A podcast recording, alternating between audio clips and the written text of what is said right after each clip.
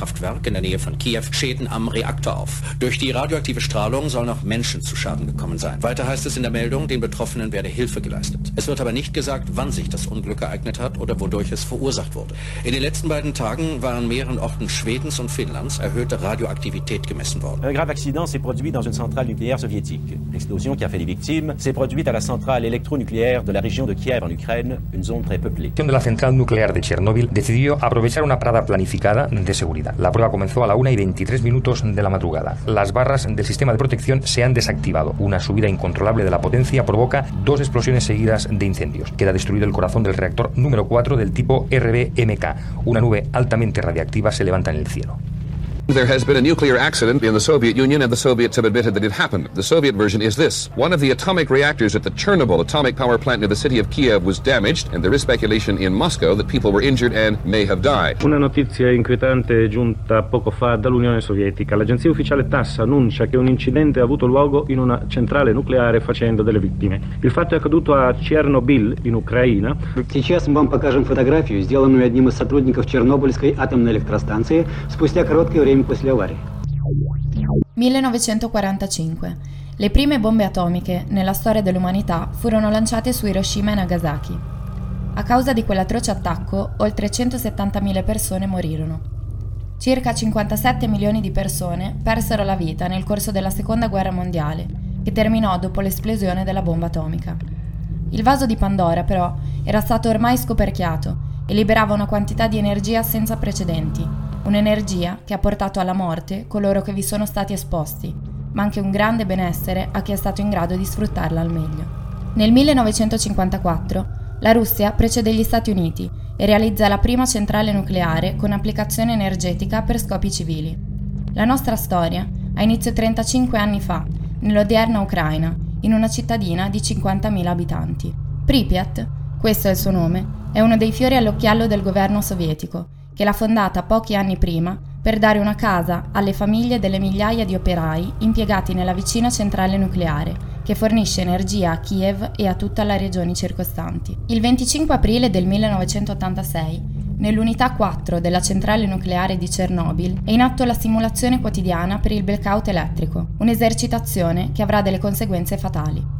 In occasione di questa fermata programmata, si decise di eseguire uno stress test per valutare la tenuta del sistema di raffreddamento in momenti di crisi, simulando uno scenario di improvvisa mancanza dell'alimentazione elettrica esterna. Il test ebbe inizio già in mattinata, ma subì numerosi contrattempi a causa della pressante richiesta di mantenere alti i livelli di produzione di energia elettrica da parte di Kiev. Alle ore 20, non avendo ancora ricevuto il via libera a procedere, il vice capo ingegnere della centrale Diatlov, stufo di attendere notizie dalla capitale, decise di prendere personalmente la direzione della sala di controllo del reattore. Diatlov era uno specialista esperto e capace e una volta arrivato impose da subito le proprie decisioni. Non diede molte spiegazioni ai suoi sottoposti e ordinò di procedere a ridurre ulteriormente la potenza del reattore. A mezzanotte la potenza era scesa da 1300 a 760 MW e alla stessa ora si effettuò il nuovo cambio di turno e subentrò come responsabile della sala di controllo Akimov. Gli altri operatori principali nella sala controllo erano Toptunov, responsabile del controllo del reattore, Stoliar Cook, responsabile del controllo del sistema delle pompe, e Kersenbaum, responsabile del controllo delle turbine. Per motivi mai chiariti, Toptunov commise un errore e introdusse le barre di controllo troppo in profondità, causando un crollo improvviso della potenza, che raggiunse il livello bassissimo di soli 30 MW termici. Sebbene il calo fosse vicino al limite ammesso dalle norme di sicurezza e non nonostante fosse nota l'instabilità del reattore alle basse potenze, si decise di non eseguire lo spegnimento completo e di continuare l'esperimento.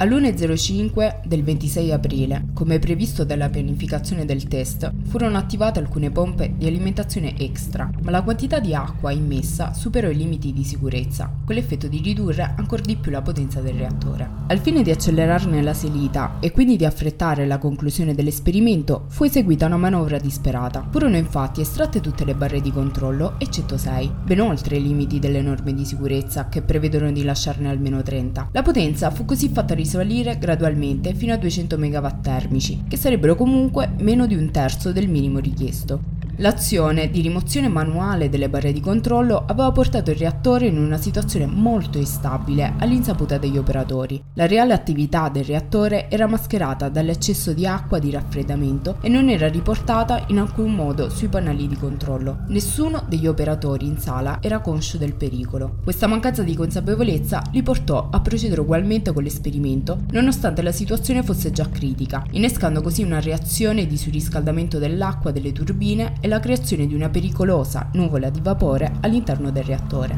Accortisi della criticità della situazione, gli operatori azionarono il tasto di arresto di emergenza del reattore che inserisce tutte le barre di controllo, incluse quelle manuali incatuamente estratte in precedenza. A causa della lentezza del meccanismo di inserimento delle barre, la procedura di arresto di emergenza causò un rapido aumento della reazione. L'improvviso incremento di temperatura deformò le canaline delle barre di controllo che erano in procinto di essere calate, al punto che si bloccarono fermarono a circa un terzo del loro cammino e non furono più in grado di arrestare la reazione. Così, dopo soli 7 secondi dall'inizio dell'inserimento delle barre, la potenza del reattore raggiunse il valore di 33.000 kW termici, una quantità equivalente a 10 volte la potenza normale. La pressione del vapore aumentò fino a causare la rottura delle tubazioni e l'allagamento dei sotterranei e quando il magma formato dalla fusione del combustibile con le barre di grafite raggiunse l'acqua di raffreddamento avvenne la prima violentissima esplosione. La copertura protettiva del nocciolo, che era fatta di acciaio e cemento e pesava circa 1000 tonnellate, fu letteralmente lanciata in aria dall'onda d'urto e ricadde verticalmente sull'apertura, lasciando il reattore scoperto. La seconda esplosione fu causata dalla reazione tra la grafite incandescente delle barre e l'idrogeno gassoso. I frammenti di grafite si sparsero nella sala del reattore e tutto intorno all'edificio, al contatto con l'ossigeno a causa delle altissime temperature dei materiali del nocciolo. Nel reattore divampò un violento incendio di grafite che coinvolse anche materiali infiammabili che coprivano il tetto e altre sostanze chimiche presenti. Secondo il progetto originale della centrale, il tetto del reattore avrebbe dovuto essere costruito con materiale ignifugo, ma all'epoca tale materiale non esisteva. Fu fatto quindi uso di catrame infiammabile e i pezzi proiettati sul tetto del reattore adiacente causarono almeno altri 5 incendi che contribuirono in misura enorme alla diffusione di materiali radioattivi nell'atmosfera. 26 aprile 1986, un giorno che dovrebbe restare impresso nella memoria collettiva. Nell'unità 4 della centrale nucleare di Chernobyl è in atto la simulazione quotidiana per il blackout elettrico, un'esercitazione che avrà delle conseguenze fatali. Lo staff non ha rispettato il codice di sicurezza e la pressione all'interno del reattore è andata improvvisamente fuori controllo. L'esplosione è stata violenta il tetto è saltato in aria, una parete è crollata, i serbatoi e le tubazioni d'acqua di raffreddamento sono squarciati e pericolanti e l'ambiente è solcato dalle scintille provocate dai cortocircuiti continui dei cavi troncati dall'esplosione. Nel frattempo, una folla di curiosi si è radunata su un ponte a pochi chilometri di distanza per assistere al tremendo, quanto affascinante, spettacolo di luci fosforescenti che si stagliavano nel cielo sopra la centrale. Completamente ignari del pericolo che stavano correndo, nei giorni e nei mesi successivi tutti i passanti si sono fatalmente ammalati, rendendo così quel luogo tristemente noto come il Ponte della Morte. Gli strumenti di misurazione dell'attività radioattiva a disposizione in sala di controllo erano talmente inadeguati a segnalare la portata di un incidente come quello appena accaduto da convincere Dyatlov che il reattore fosse ancora intatto e da fargli mandare Akimov e Toptunov ad aprire a mano e senza tute di protezione le valvole che emettevano acqua per il raffreddamento del reattore, di fatto condannandoli a una morte orribile nel giro di due settimane. Il primo allarme per i vigili del fuoco fu diramato due minuti dopo la prima esplosione. Si segnalava semplicemente un incendio alla centrale nucleare. I 14 pompieri del turno notturno, stanziati in una caserma a soli 500 metri dall'impianto e guidati dal giovane tenente Pravik, avevano udito l'esplosione e potevano vedere la nuvola di fumo a forma di fungo che si era innalzata dalla centrale. Giunti sul posto, i pompieri si resero subito conto della gravità dei danni, un compito che si rivelerà una missione suicida. I gas radioattivi, infatti, hanno ucciso molti di coloro che vi hanno preso parte. Furono addirittura sepolti in sarcofagi di piombo sigillati all'interno di un cavò. Questa misura drastica è stata adottata poiché al momento della morte la radioattività dei loro corpi era paragonabile a quella dei detriti dell'esplosione nucleare Persino le loro divise, al cui smaltimento non fu prestata la stessa attenzione, avvelenarono numerosi medici e pazienti dell'ospedale di Pripyat, dopo che le infermiere li avevano gettati in un sottoscala. Pare che tali indumenti siano ancora presenti nelle fondamenta dell'ospedale ormai abbandonato e che conservino tuttora un'altissima carica radioattiva. La notte dell'incidente al quarto blocco. Ero di turno alla centrale. E sono stato colpito da malattia acuta da radiazione di secondo grado. Fui ricoverato in ospedale già alle 4 del mattino del 26 aprile. Il 27 ci hanno mandati a Mosca con volo speciale. Durante la crisi mi sentivo debole, avevo mal di cuore. L'analisi del sangue era cattiva. In generale sentivo debolezza. Non mi permettevano di muovermi molto. Stavo quasi sempre a letto. A un certo momento ho cominciato a perdere i capelli e anche la coordinazione dei movimenti. Questo è quello che mi è successo.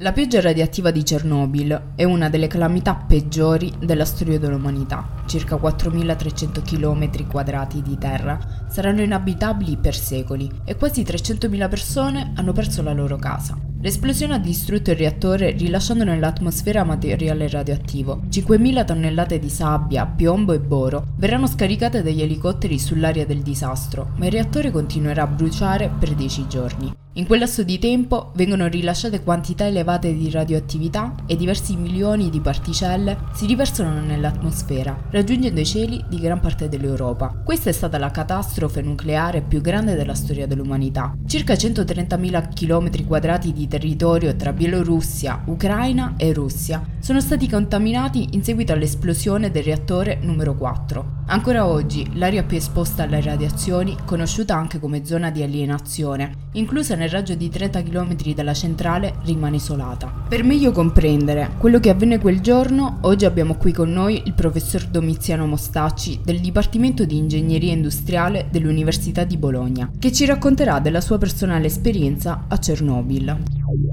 Grazie per la disponibilità. Volevamo chiederle, dato che lei ha visitato personalmente il sito di Chernobyl, può raccontarci Esatto. Puoi raccontarci che cosa si trova una volta arrivati sul posto e che se... Beh, dunque, innanzitutto c'è una specie di cittadina, diciamo, entro, entro la zona ristretta, d'accesso ristretto, c'è una cittadina dove ci abitano delle persone, in gran parte saranno, penso, i tecnici, non ho approfondito molto, comunque c'è una cittadina che si trova a qualche chilometro ancora, quindi uno entra, immediatamente c'è questa cittadina dove c'è, non so, per esempio c'è anche la mensa dei, degli degli operatori del, della centrale e c'è anche qualcuno da quello che ho intuito che ci abita semplicemente pur senza lavorare, visto delle persone abbastanza anziane da essere in pensione, direi con delle galline fuori, quindi nel cortile immagino ci sia tornata ad abitare anche gente che non direttamente connessa con la centrale. Poi vabbè, si fa qualche chilometro, direi probabilmente 3-4 e si arriva nella zona dove c'è effettivamente la centrale, dove c'era la centrale. La centrale aveva due capannoni fiancati sedere contro sedere, diciamo, in ognuno dei quali c'erano dei reattori. Allora, uno di questi è quello famoso appunto che è esploso. È esploso non nuclearmente, eh, ci tengo a precisare questo, un reattore non può produrre un'esplosione nucleare. Infatti eh, se fosse stato così non ci sarebbe più tutta la zona probabilmente, ma non è possibile, non ha le caratteristiche, è molto più difficile in un certo senso far esplodere un ordigno che costruire un, un reattore, bisogna avere delle tecnologie molto raffinate. Comunque, molto desolato in un certo senso, perché non c'è nulla, c'è questo edificio che è mezzo crollato, che allora si vedeva, perché c'era ancora il vecchio sarcofago, in pratica cosa hanno fatto? Hanno colato molt- centinaia di tonnellate di cemento, di calcestruzzo, per confinare il, reattore distrutto. No?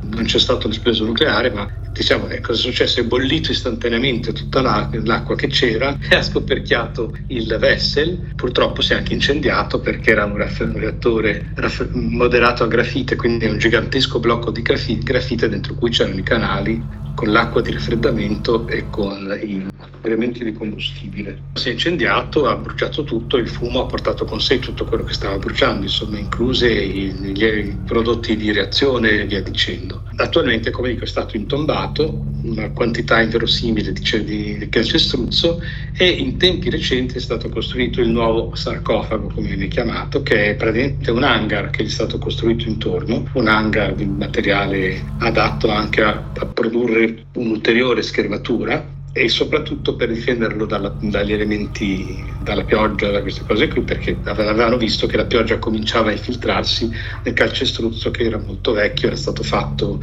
si dice, in fretta, no? hanno buttato il calcestruzzo, non è che sia stato fatto con le regole dell'arte muraria, insomma, per intenderci. Questa c'è una piccola distanza, saranno diciamo dai 2 ai 300 metri dal reattore, c'è un edificio nuovo come quando siamo andati noi ancora il nuovo sarcofago non c'era. Eh, il sarcofago appunto dopo poco tempo hanno chiuso le visite perché hanno cominciato a costruirlo. Direi dall'anno dopo è diventato impossibile andare a visitare. Noi siamo andati grazie a un collega del centro nucleare, in realtà il centro di ricerche nucleari di Kiev, che ci ha organizzato tutta la visita. Quindi c'era questa cosa un po' desolata eh, con questo edificio da cui tengono sotto controllo il reattore. Quello che posso dire è che alcuni dei miei allievi si hanno portati dei contatori indicatori per misurare la radioattività, ce n'era un po', ma non, non una cosa strepitosa. Insomma, se uno va in piazza San Pietro e si appoggia alle, alle che è di roccia vulcanica, trova più o meno le stesse cose. Ecco, non è, eh, non è molto al di sopra della normale radioattività nat- naturale nei posti molto radioattivi. Poniamo Orvieto o posti così dove è tutto costruito di tufo che contiene molto uranio che è molto radioattivo. Quindi così fa una, un'impressione brutta perché appunto uno vede sta landa un po' desolata. Poi c'è una città vicina che si chiama Pripyat, che è quella che è stata investita subito dal, dalla nube che era, buona, che era anche radioattiva naturalmente oltre che fumi non, non, salutari e quindi la popolazione da lì è stata tutta spostata in un'altra città e quindi c'è questa città completamente abbandonata, ancora tutta in piedi naturalmente, che fa un po' impressione perché la natura ha ripreso il sopravvento, cioè c'è ricresciuta tutta la foresta intorno, quindi sono i palazzi in mezzo alla foresta, fa, anche quello fa un po' impressione perché dà proprio l'idea di una città fantasma. Qualche vetro rotto per lo più è così com'era quando è stata abbandonata. Sì, la nostra seconda domanda era proprio che sensazioni aveva provato recandosi sul luogo. Beh, sai, vedete, io sono andato, diciamo, e anche i miei studenti sono andato con curiosità scientifica, non è interessato a vedere, capire, anche abbiamo misurato, abbiamo misurato anche la contaminazione del terreno, appunto, a Pripyat e via dicendo.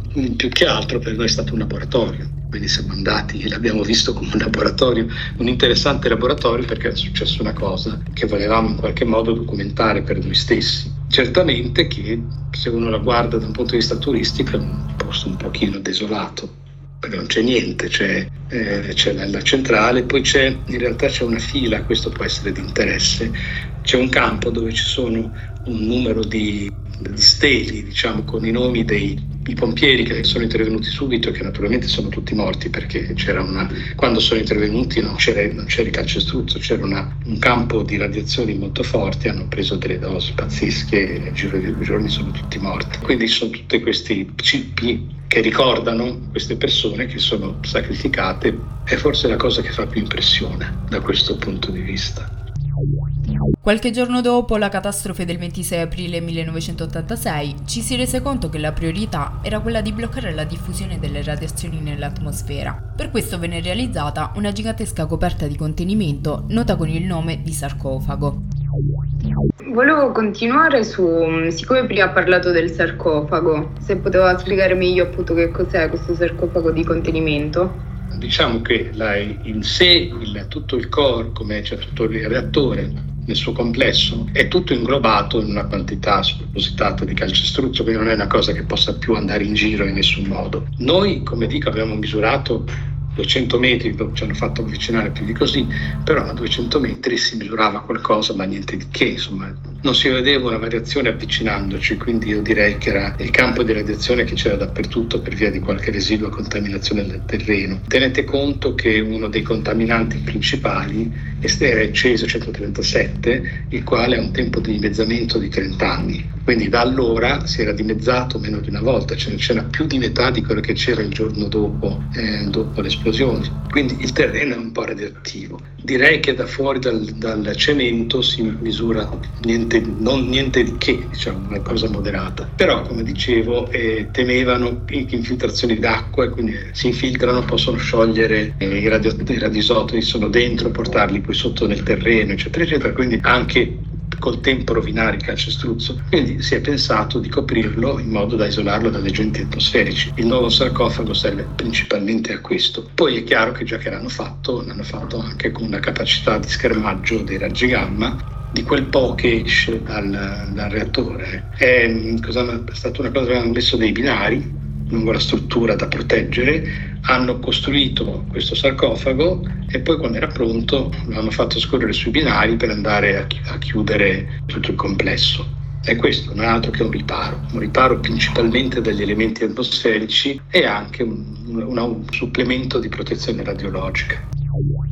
Ringraziamo il professore per essere stati con noi e per averci suggerito importanti spunti di riflessione che verranno approfonditi nella prossima puntata. Alla luce dell'attuale conflitto geopolitico tra Russia e Ucraina e della crisi ambientale, cosa accadrebbe se tutto ciò si verificasse di nuovo? Quello che avete appena ascoltato è un podcast realizzato da Marta, Agnese, Chiara, Laura, Lorenzo e Sara. Vi aspettiamo qui la prossima settimana con Al nocciolo della questione.